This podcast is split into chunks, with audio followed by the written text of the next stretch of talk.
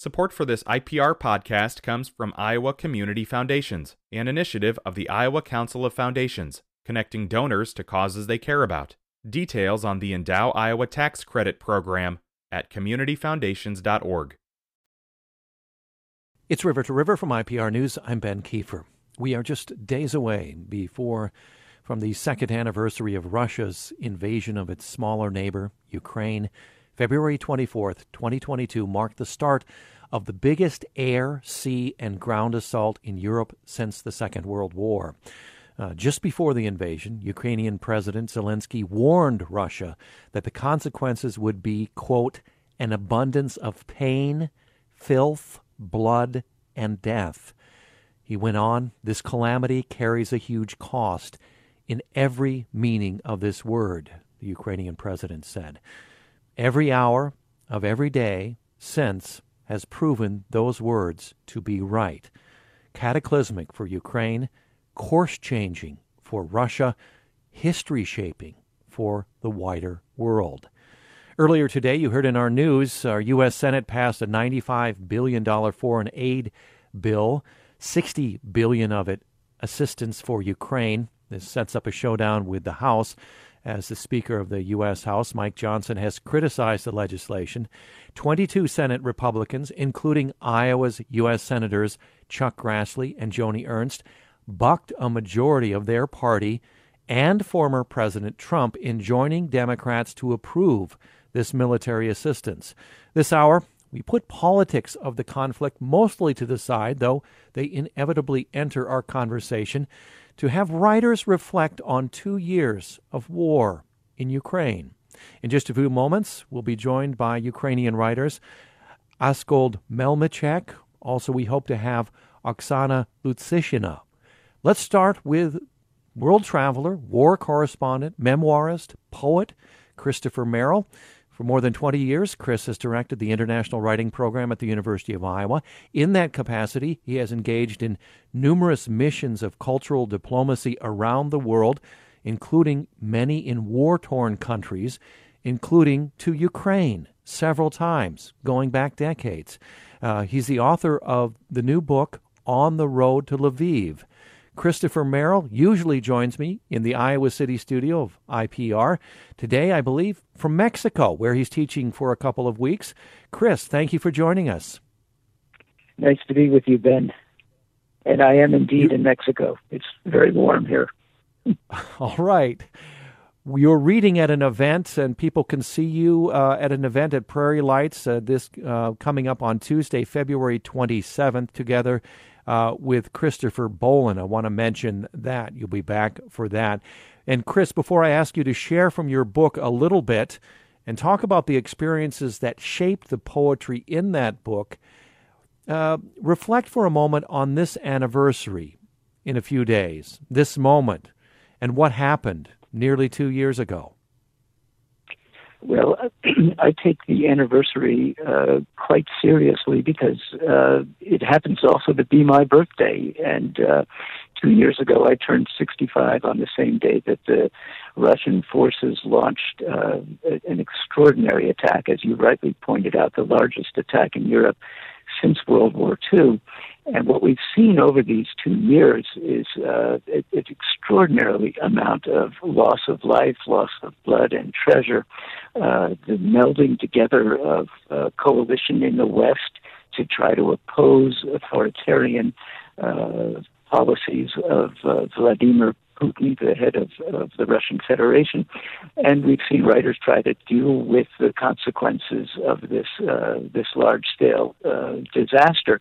Uh, from my perspective, uh, it's something that I, I, I feel like I understand because I covered the wars of succession in the former Yugoslavia back in the 1990s uh, and wrote a couple of books about it. And all those same ingredients seem to be operating here a misguided nationalism on the Russian part. They have vastly superior uh, numbers of soldiers they can throw at Ukraine, but also that grit that the small nations of the world hold out all their hope and and find ways to survive that initial onslaught. To and in a, a sort of David and Goliath situation, we come to respect them for what they're trying to do, which is to maintain their country, their traditions, their cultural experience, their literature in the face of the onslaught from uh, their from their neighbors, a completely illegal war of aggression that, uh, as we approach the second anniversary, seems uh, not to end. Yeah, uh, Chris, let's go to your book. I want to have a short quote from it here. Being as you're on the phone, let me let me just quote from this because those who follow news here on IPR will remember this. But here you recount Mariupol in a poem, part of uh, this book, and then I'd like to have you go into um, uh, how this uh, book of poetry came about.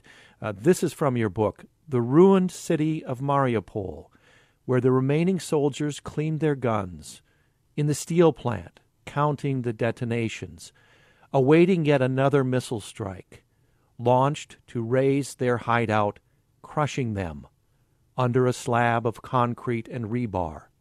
Exhausted men and women who would sleep if only the barbarians stopped shooting long enough to let civilians flee. I'll stop there in this passage, and Chris, and, and just have you take up the story of this coming together from your multiple experiences, diplomatic um, uh, missions to Ukraine. Thank you for that, that good reading of it, uh, Ben. Uh, the fact is, is that uh, I I know something about what the uh, the determined citizens and soldiers in Mariupol uh, went through, because I was uh, I, I was reporting from the besieged city of Sarajevo during the war in the former Yugoslavia, the longest siege in modern history, and and and, and in such circumstances, you are entirely at the mercy of the besiegers, in this case the Russian Federation forces, and uh, luck it's sometimes said that uh, what goes on in, in war is you have long periods of boredom punctuated by moments of terror. In Mariupol, that terror went on and on and on, and so uh, what I'm trying to write about in that in that place was just what that experience might have been like for the for the soldiers there who, uh, and as we know, Mariupol was reduced to it was pretty much leveled, and that's the that's what's happened all too often in this war. As for how the book came about, um, I uh, it, it, my the program that I run, the International Writing Program, is funded to a considerable degree by the U.S. State Department, and in that capacity, I have gone out from time to time as a cultural envoy. The first mission that I made to uh, Ukraine was in the wake of the the Orange Revolution back in 2006, and uh, on a drive west from Kiev to Lviv uh, in an unheated van. Uh, uh, I was so cold that the only way I could keep my teeth from chattering was to just start to describe what I saw outside my window. So the book began as much as, as a kind of travelogue about visiting, uh, going to this fabled city of Lviv. And then, of course, I made another mission there right after the Maidan revolution in 2014, uh, which prompted uh, Putin to invade uh, the Donetsk and Luhansk regions in eastern Ukraine and then to occupy Crimea. So when we think about the war that we're celebrating the second anniversary of the invasion, we're also we're, we're nine years into uh, the Russian invasion beginning in eastern Ukraine. Yeah. Uh, Chris, I hope you have your new book with you. I'll just reintroduce you, and I'd ask you to, to read a, a short passage uh, from it. The imagery so stark, so potent in uh, your work here. Christopher Merrill, my guest, uh, joining us today live from Mexico, where he happens to be teaching, author, essayist, director of the International Writing Program. We'll be joined by Ukrainian writers a little bit ro- later in the program as we mark uh, nearly two years since the Russian invasion of Ukraine, this disputed part, and rightly pointed out by Chris, uh, Crimea was invaded um, um, and occupied uh, many years uh, before. Uh, Chris, give us a, a, a, a passage that that we can latch on to here, and I'm sure, more stark imagery of, of what's been happening. Sure. Well, uh, I have a little passage where I'm talking about the great Ukrainian uh, poet Taras Shevchenko, uh, and and what I seemed to see, what I was seeing there, and uh, this this is how the section begins. The sandbags piled around the monument in Kharkiv to Taras Shevchenko, poet and founder of a literature and language the Russian soldiers firing at the city do not believe exists, are testimony to some of the ways in which poetic logic can shape experience for generations unconsciously, surviving in a turn, a phrase, a cadence, or an adage passed along in pillow talk and argument between a couple headed for divorce a week before their neighbors went to war against a ghostly nation resurrected in verse. A black cloud hid a cloud of white. That's that last line is from uh, Shevchenko, and, and of course the Russians are trying to say that Ukraine doesn't exist. It's it's it's not a distinct culture and language, the Ukrainian language, which is not the truth. In fact, these are distinct cultures and languages, and the Ukrainians are fighting to preserve their way of being in the world, their language, their culture, their customs. Mm-hmm. Chris, we have about a minute before we go to break. What can poetry do in the face of this? What is the role of poetry and poets such as yourself at a time of war?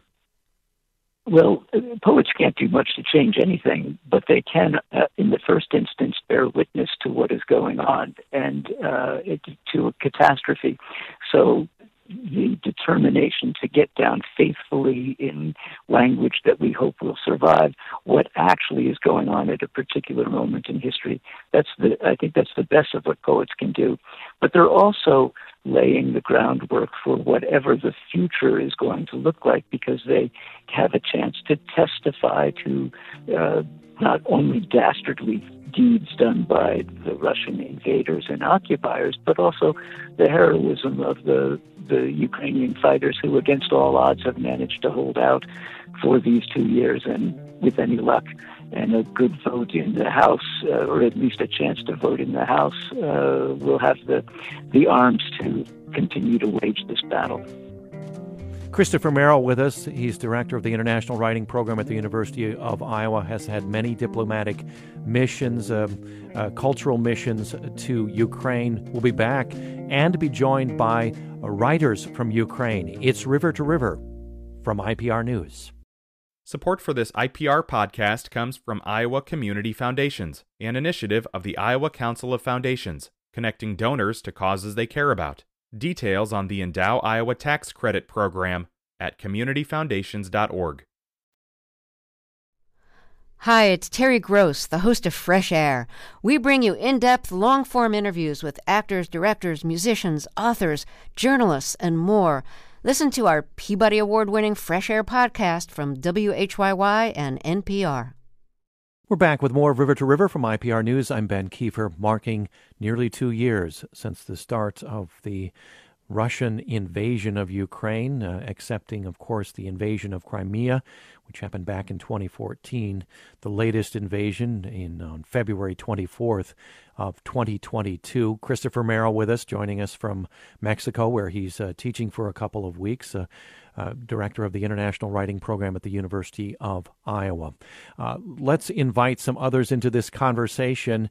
Uh, first of all, Askold Melnyczuk is with us, Ukrainian author, professor of English at the University of Massachusetts, Boston. Askold, welcome to the program.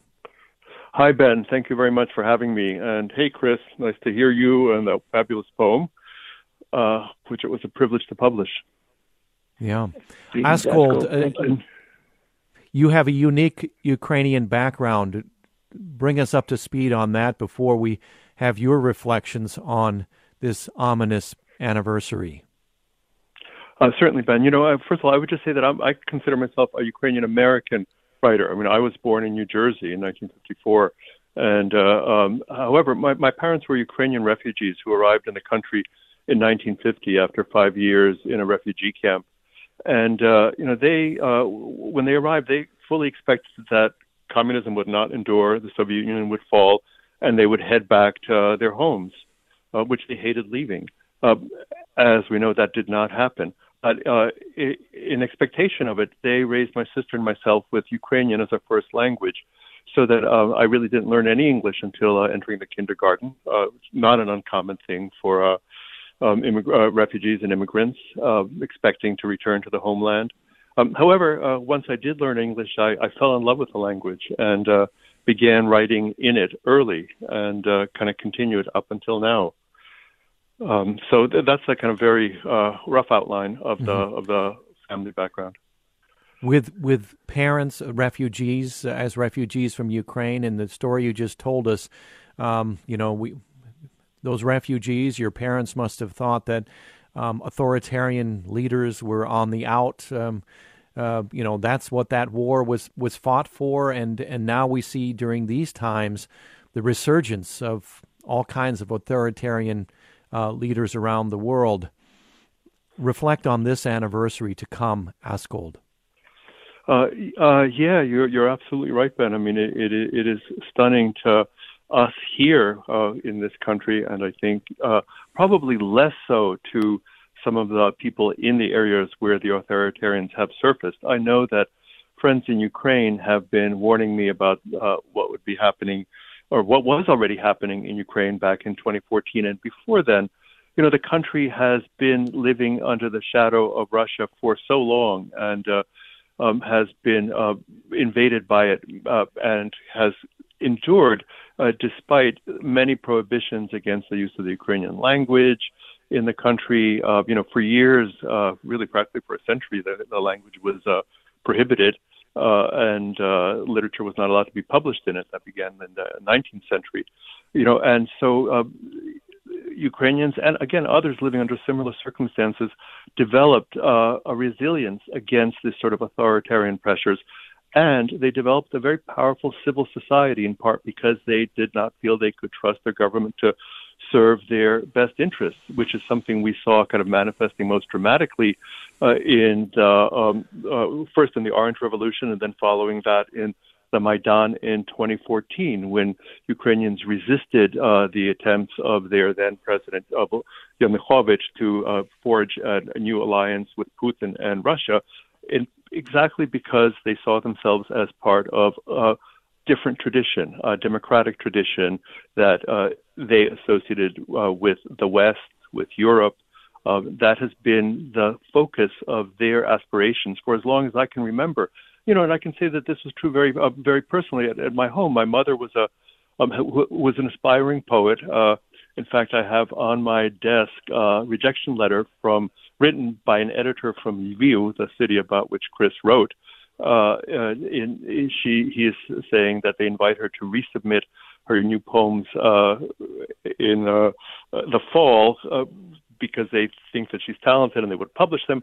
But the letter is dated uh, August 30th, 1939, right before uh, Hitler invaded uh, and and uh, World War One, World War Two began.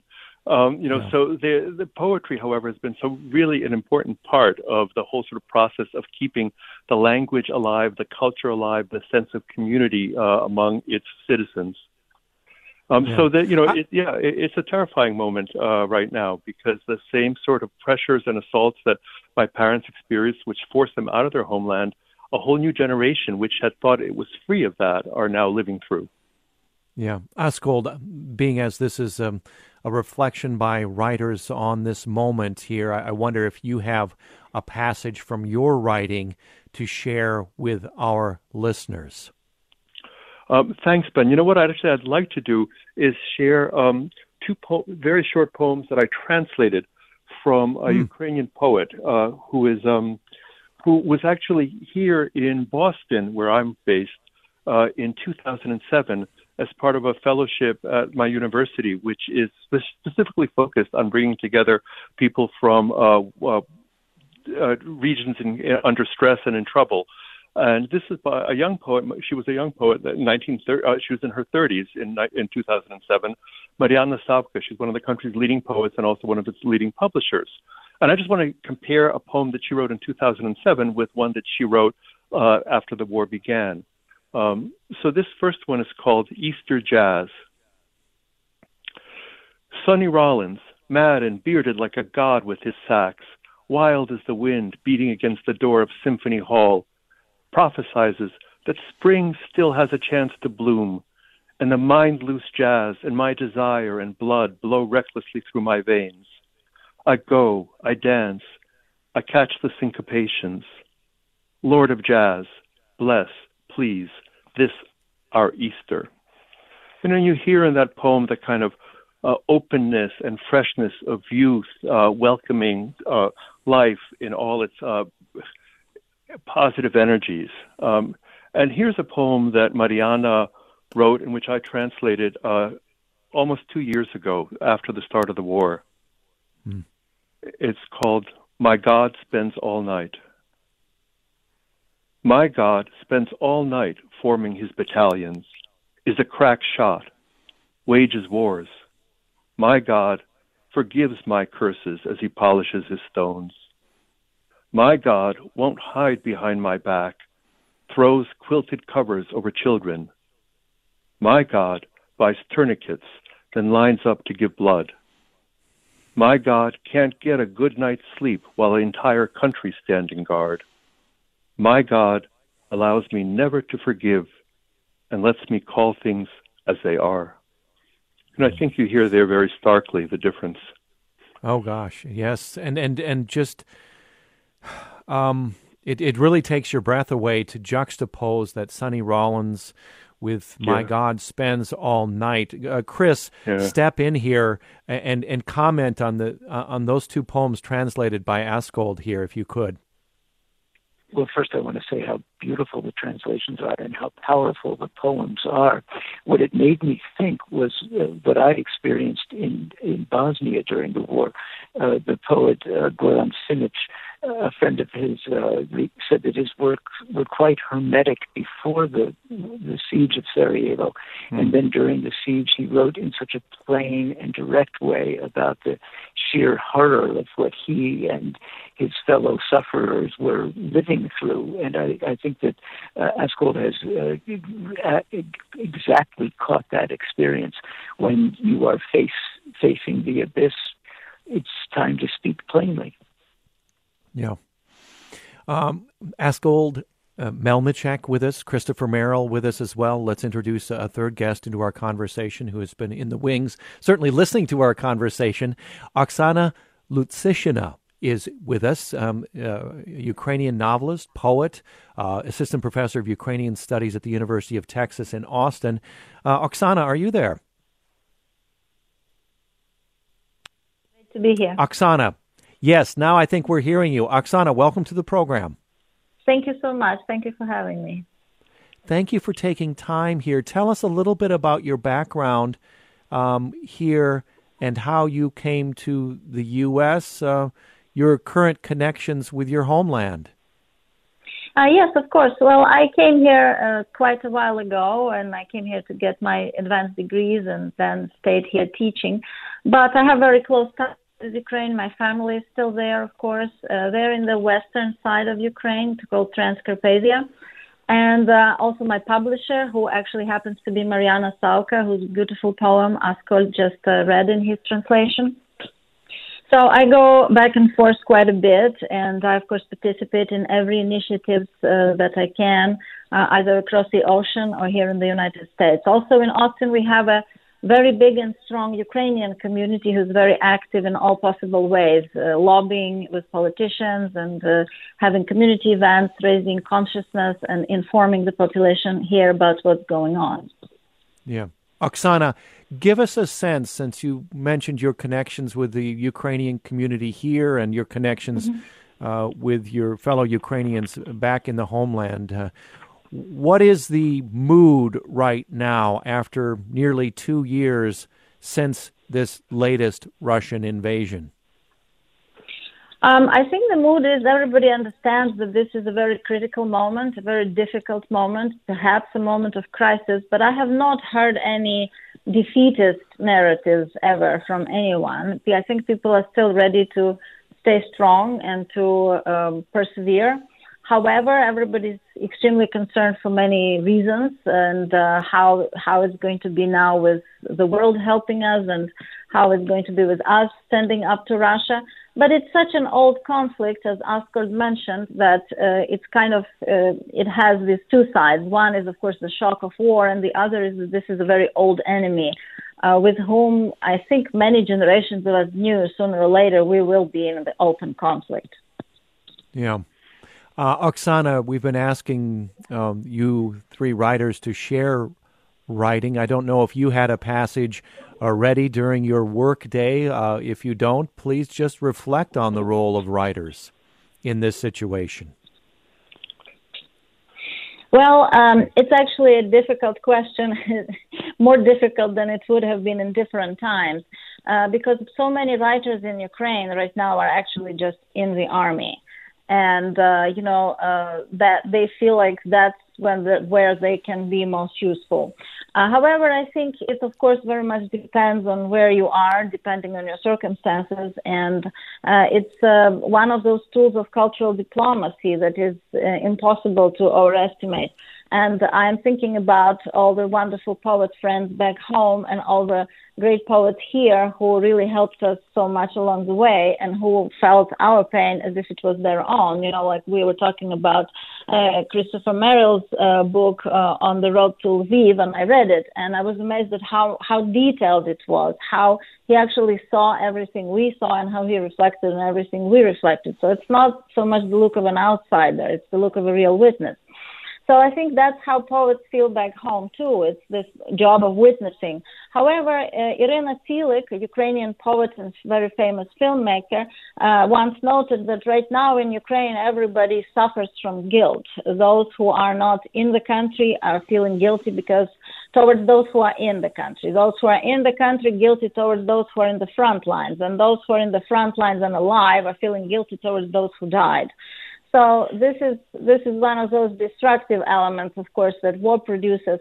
Uh, but what I'm saying is that the role of poets right now is to also work all that out and to kind of be sure that what you are doing is actually necessary and that there are ways to uh, somehow uh, still keep standing and writing and connecting with people and not shut down because that's what guilt does. It shuts you down. Yeah. Um, Oksana, and I know all three of you knew her well. I think you were a close friend of, we talk about those lost in this war, uh, Victoria Amelina, if I'm pronouncing her name correctly.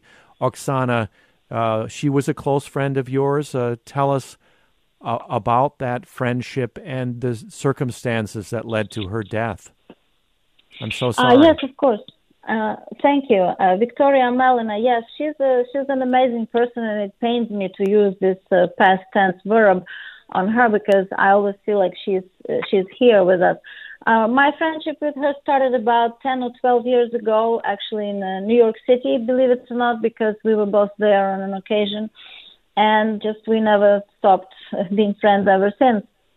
Victoria, uh, her trajectory is kind of unusual. She was actually a person who had a very successful career in the IT industry, and then at some point, uh, her heart was just overflowing because there were so many events happening. The revolution of dignity the euromaidan you know then annexation of crimea then the war in donbass. And she actually her family she had ties to donbass so uh, she started writing, and she actually left that career to start writing. And uh, she started with fiction, and then she progressed to poetry and nonfiction. I think life forced her to write poetry. She herself said that she just kind of writes things down on the page as if it was a poem, not prose, and then, then it just becomes a poem somehow because such as uh, such are the circumstances. And uh, she actually was supposed to go to Paris to finish working on her nonfiction book. She was involved with the human rights organization. She was riding around the country collecting testimonies of the victims of Russian occupation. And at, literally at the last minute before she had to leave Kiev and go west, she had a children's camp to, that she was also attending uh, in the Carpathian Mountains and then Paris. She um, meets uh, a Colombian delegation uh, of writers and journalists, and she wants to accompany them to the city of Kramatorsk, uh, where unfortunately the Russian missile wounds her mortally, and eventually she dies in several days. So it's a huge tragedy for all of us. And uh, she she she really was one of those people who had so much empathy towards everyone, who managed to give something uh, to her friends, and she had many friends actually. So uh, a lot of us are grieving and mourning, and I think that's uh, she will, you know, there will never be another Victoria, and we will always think about her. Yeah, we have about a minute before we need to take a break. Uh, Askold, can I ask you briefly to comment on Victoria? I know you knew her as well. Yeah, um, thanks, Ben. Um, yeah, a remarkable person, as Oksana just said, and uh, somebody that I met uh, in here while she was living here with her family in Boston, and uh, attended a reading that I had organized. And uh, we, well, our first conversation, I remember, was about her travels through Tibet. Uh, she was looking for places to study meditation here in Boston. A very kind of sweet and open-hearted and and uh, um, warm person. As, as a Irish writer said about her, you know, you meet her and she waltzes right into your heart. You know, so we just uh, became very friendly and uh, exchanged writing and talked about writers we loved. Um, and then um, through a wonderful kind of coincidence, Christopher, who has brought so many writers together in the course of his storied career, um, asked uh, uh, Victoria and myself to teach for him. And should I continue this after the break? It sounds like the music. Yeah, is, uh, let's let's up. do that. Yeah, you yeah. hear the music. Okay. We'll take a break. Yeah. Back with uh, right. Askold Melnyczuk and other writers in just a moment. Stay tuned. It's River to River from IPR News. Hi, it's Terry Gross, the host of Fresh Air. We bring you in depth, long form interviews with actors, directors, musicians, authors, journalists, and more. Listen to our Peabody Award winning Fresh Air podcast from WHYY and NPR. Back with more River to River from IPR News, I'm Ben Kieffer. Witness, uh, a word coming up again and again uh, with our perspectives from three writers reflecting on nearly three two years uh, since the invasion uh, by uh, Russian forces of uh, Ukraine. Uh, with us today, Askold Melnyczuk, uh, Ukrainian American writer, Oksana Lutsyshyna, Ukrainian novelist and poet, and Christopher Merrill of the University of Iowa's International Writing Program. When we had to break away, Askold, you were talking about. Um, uh, a writer lost in this war, uh, a Russian rocket, if I'm recalling that news from a couple of years ago, um, hitting a cafe, killing and uh, many and, and, wounding many others. So continue on, Askold. Um, yeah, and if I may, just to offer a little bit of uh, background, uh, because you and Chris spoke about what the importance of writers might be in a time of war, and I want to just underscore that in Ukraine, writers occupy a singularly important um, position in part because of Ukrainian history. And the poet that Christopher uh, mentioned, uh, who surfaces in his poem, Taras Shevchenko, a 19th century poet, uh, who was born in 1814 and was he was born a serf. Uh, uh, his owner um, recognized his talent and uh, sent him to study art in St. Petersburg, where other artists recognized his gifts both as a painter and as a poet. They bought his freedom, and one of the things he did with that freedom was begin to write poetry in Ukrainian, a language which was uh, prohibited by the R- Russian Empire at the time. He spent much of his time uh, in jail and uh, in, and in exile. And uh, his um, at the same time, what he did was he wrote about the experience of the people, of the peasants among whom he had been raised it was the first time that the people of Ukraine actually saw their lives reflected in writing. They heard about their lives, and that mattered to them. It helped develop their consciousness, their self-awareness, and their sense of rights. Um, you know, and so um, that sense of the importance of language and poetry is partic- is really singular in Ukraine. You'll find a statue to Taras Shevchenko, a poet, in just about every town and village in the country. So flash forward then into the 1930s, and you see again um, the ways in which writers appear to be threatening to an authoritarian regime because of their power of witnessing. When Stalin uh, destroys a whole generation of writers, uh, something like 250 writers uh, in, uh, were uh, were lost uh, in the 1930s during what is known as the executed Renaissance, where the intellectuals and cultural figures of the country were um, executed or exiled and, and disappeared. And so it's against this background that uh, writers like Oksana Lutsyshyna and Victoria Amelina and others are working, this awareness that they, as the avatars and speakers and, and uh, carriers of cultural memory, are likely to be the targets should Russia win. I always I remember this in part because Victoria Amelina, whose story I'm about to finish, um, uh, at a reading that I had organized with American and Ukrainian writers, including writers like Robert Pinsky, the former poet laureate, and uh, uh, James Wood of the New Yorker. Uh, at the end of that reading, uh, Victoria uh, said, um, asked the audience, this was being done on Zoom, and we had a, a worldwide audience, and Victoria said, stay with Ukraine. Either we win or we will be dead. You know, it's that sense of existential moment that is uh, what is driving, I think, so much of the creative energies of the country. So Victoria, um, so Christus, I was saying that, that Christopher actually um, helped me bond with Victoria by inviting both of us to co-teach a class for the uh, via the University of Iowa's International Writing Program for Ukrainian students who were scattered all across the country. Obviously, schools were not functioning at this time in any regular way, and so we met on Zoom over the course of a, a summer or a month in the summer and uh, in that time, what was so remarkable uh, about that experience was that Victoria and the students would be uh, meeting with me uh, on Zoom, uh, and I would hear air raid sirens in the background uh, during our class, during our two hour sessions. And hmm. not a single person ever left the session. because they were so, it was so important for them to connect and communicate. You know, the desire to be seen, the desire to know that you are being witnessed, is, I think, a profound uh, longing on the part of those who are under siege. Um, and it is why the work of cultural emissaries like Christopher and the work that you are doing by highlighting our voices at this moment is so, so important. What you, uh, what people under those circumstances worry most about is what can be done and what is done in the dark. Um, so, so that was so. Anyway, yeah, that was um, yeah. that was Victoria. Yeah. I want to remind those who may have just joined us, Askold, uh, uh, we have about 10 minutes left of our program. Askold Melnyczuk, uh, Ukrainian American uh, writer, Oksana Lutsyshyna, and uh, Christopher Merrill here. Chris, I haven't had you uh, a moment for you to reflect on Victoria, her life, um, and and because I know this this was a a meaningful person in your life a, as well. Well, uh, Askold uh, very brilliantly talked about what uh, Victoria is all, all about, and I was so thrilled to have Askold and Victoria teach our class. We called it Crafting the Future in Ukrainian, uh, which actually provided us with a new model for thinking about some of our digital learning classes. But I also then had the good luck to host uh, Victoria and several other Ukrainian writers in a small conference in northeastern Poland, uh, November of 2022, about uh, seven months before Victoria would tragically lose her life.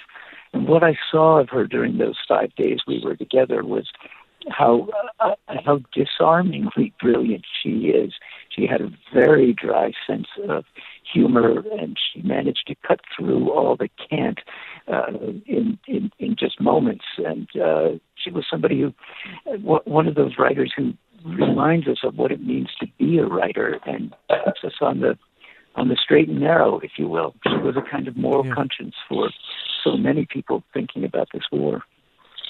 In the final 10 minutes or so of this conversation, I wanted to just kind of probe all three of you for maybe some stories, images, a conversation you've had, perhaps with uh, Ukrainians, perhaps Ukrainian writers uh, currently in Ukraine. Oksana, you talked about you having so much contact with family and, and friends in Ukraine.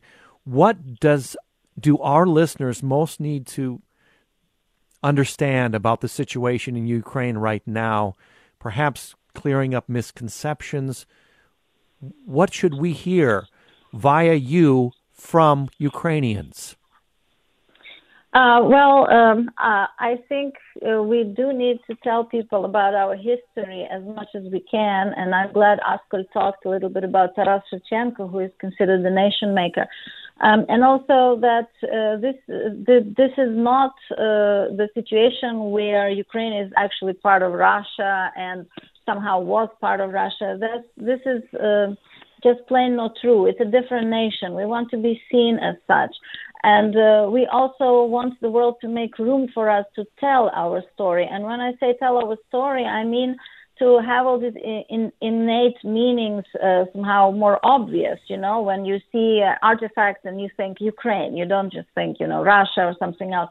When you hear a song and you know, okay, it's Ukraine. And actually, uh, a great example would be the Carol of the Bells, which is a, a song that's uh, based on Ukrainian folk songs and uh, written by Mykola Leontovich, who was killed by uh, the Soviets in 1921. So basically, uh, and and we need more of that. We need to put put these meanings forth a little bit more so that we are more recognized. And uh, I think this will really uh, help us, and I think help the world too, essentially. Yeah.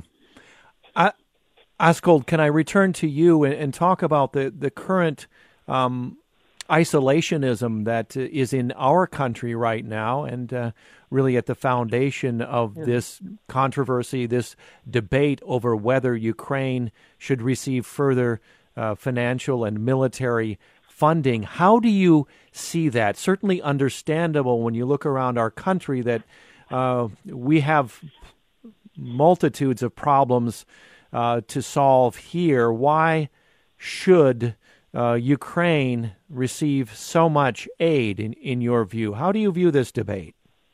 Um, yeah, thank you, Ben. Um, an important question, and uh, I think it's um, um, by recognizing that it's one common problem, the problems that we have here in this country, and the problems that Ukrainians are are experiencing. In fact, um, share uh, many uh, um, many aspects. But first, I want to begin with a shout out and thank you to your two senators, Charles Grassley and Joni Ernst, for voting to support the um, the aid bill that has just been passed by the Senate. And I'm certainly hoping that your representatives, Mariannette Miller Meeks and Ashley Hinson and Randy Feenstra and Zach Nunn, um, take a cue from their uh, senior colleagues in the Senate.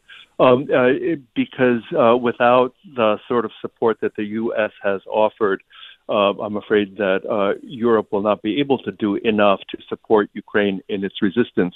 Now, what is at stake here is um, first of all, a, a, whole system of values.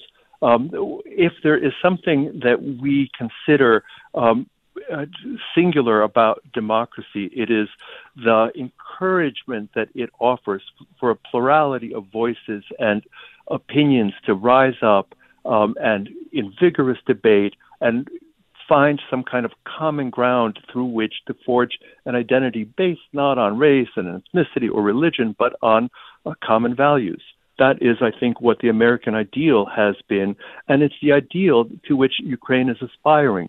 Only consider what it is asking for. It is asking to become part of Europe. Europe has been um, the U.S. our own our country's ally for uh, you know it, it, it is where it is the the um, part of the world that hatched this country, and uh, it is a part of the world to which so much of this country is connected. That is what Ukraine is longing for and aspiring to, and has demonstrated its capacity for embodying value, democratic values.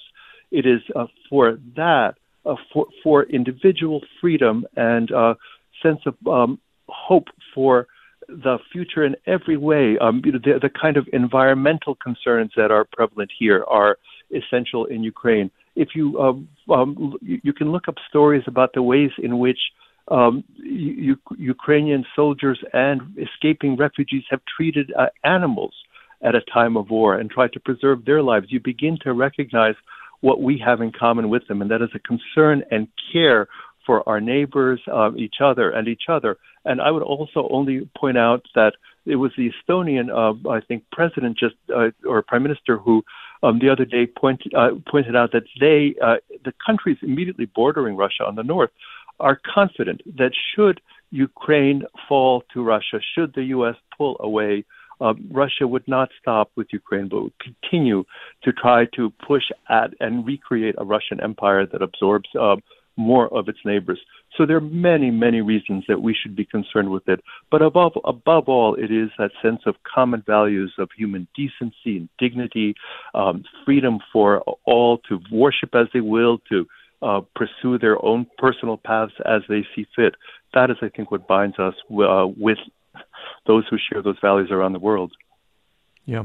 Christopher Merrill, we have uh, two or three minutes left. Um, with the future of Ukraine hanging in the balance, literally, uh, what are your thoughts as we look forward and consider as Askold just addressed, what is at stake? Well, what Askold said is exactly what I think about these issues, and I would just simply add one thing, and that is that when we think about the, the sheer amount of money we're talking about in this Senate bill, and I very much hope that our representatives uh, push the Speaker of the House to have an up and down vote on it. I'm mindful of the fact that that money is actually going to the Pentagon to buy arms that are almost all produced in the United States, including in in Iowa. So the money that's going that we that one side of the argument might say is going to Ukraine, it's actually it's American money going to American uh, companies and American employees in order to bolster the Ukrainian defenses. And it's important to remember that uh, for just a, a really a pittance of money, given the trillions of dollars that we have uh, devoted to military spending over the years to uh, stave off an invasion from the Soviet Union, we've managed to destroy a considerable chunk of the Russian armed forces without losing a single American life that's something that we need to keep in mind going forward. And so I, I'm I'm hoping that that, uh, that that large consensus in the middle that we need to defend the values of civilization, defend democracy, will win out, and that uh, the, the money will go forward, and the Ukrainian people will continue to fight to preserve that that understanding of what it means to be a human being.